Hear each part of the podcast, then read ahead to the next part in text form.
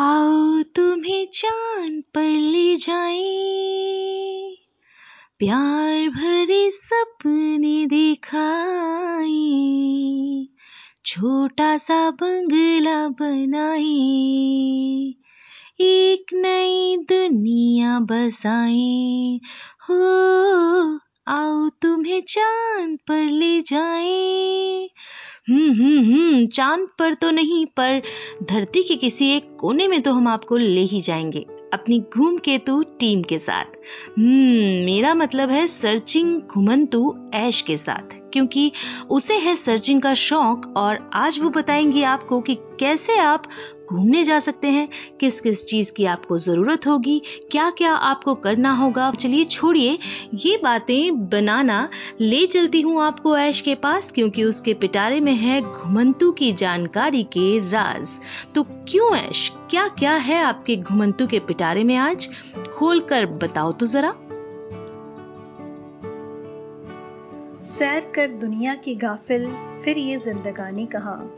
सैर कर दुनिया की गाफिल, फिर ये जिंदगानी कहाँ। घर ज़िंदगी रही भी तो फिर ये जवानी कहाँ। बिल्कुल दोस्तों, ज़िंदगी के सफ़र में अगर दुनिया नहीं देखी तो ये ज़िंदगी अधूरी ही है। तो क्यों ना अरमानों को पंख लगाएँ और अपना बोरी बिस्तर बाँध दुनिया का चक्कर लगाएँ? आप सभी का स्वागत है हमारे पॉडकास्ट बूंदे में और मैं हूँ आपकी घुमंतु दोस्त ऐश्वर्या। दोस्तों, मैं आपके लिए लेकर आई हूँ सैर सपाटे की खास सीरीज़ जी हाँ ये खास इसलिए है क्योंकि ये आपकी और हमारे उन लिसनर्स की भी चाहत पूरी करेगी जिन्होंने कभी दुनिया की सैर करने का ख्वाब देखा था। लेकिन किसी कारण से वो अब तक ख्वाब ही है। चाहे पैसे की कमी हो या फिर गाइडेंस की, मैं आपको बताने वाली हूँ कुछ ट्रिक्स और हैक्स जिससे आपको गाइडेंस तो मिलेगी ही, साथ ही आपके ढेर सारे पैसे भी बचेंगे। सबसे पहले बात करेंगे पासपोर्ट की। जी हाँ क्योंकि इसके बिना फॉरेन जाना नामुमकिन है। हाँ नेपाल और भूटान बिना पासपोर्ट के घूम सकते हैं। लेकिन इसके लिए आपके पास वोटर आई कार्ड होना ज़रूरी है।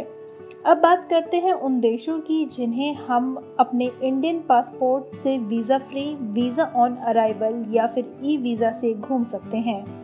हाल ही में हमारे पासपोर्ट की रैंक में सुधार आया है।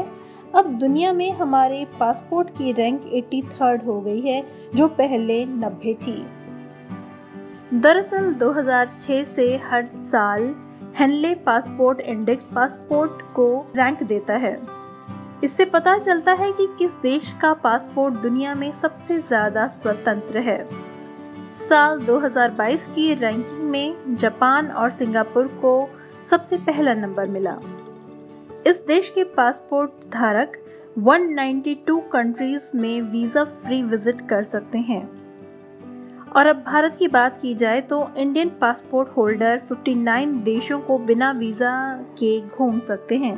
पासपोर्ट को दी जाने वाली ये ranking international air transport authority यानी IATA के डेटा पर आधारित होती है। अब बात करते हैं वीज़ा की। वीज़ा का पूरा फुल फॉर्म है। Visitors international stay admission visa एक डॉक्यूमेंट होता है जो किसी भी व्यक्ति को दूसरे कंट्री में ट्रैवल करने की परमिशन देता है। इसके भी कई टाइप होते हैं। जैसे traveller visa, employment visa, business visa, project visa, student visa. कुछ देशों में वीज़ा फ्री ट्रैवल करने की परमिशन होती है। कुछ देश वीज़ा ऑन अराइवल, यानी उस देश में पहुंचकर वीज़ा लेने की परमिशन देते हैं।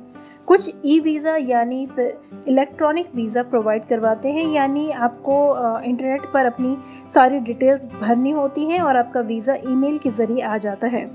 कुछ स्टिकर वीज़ा देते हैं, यानी उस कंट्री में जाने से पहले आपको अपने देश में ही उस कंट्री की एम्बेसी में अप्लाई करना पड़ता है और उसके बाद वहाँ से स्टिकर वीज़ा मिलता है जो आपके पासपोर्ट पर लगता है। जब वो वीज़ा आ जाता है तो आप उस कंट्री में विज़िट कर सकते हैं। ये ज़्यादातर अमेरिका, यूरोप, कनाडा जैसे बड़े देशों के लिए होता है। तो वीज़ा की इतनी लंबी चौड़ी बातें करके आपको इतना तो समझ में आ ही गया होगा कि वीज़ा क्यों ज़रूरी है।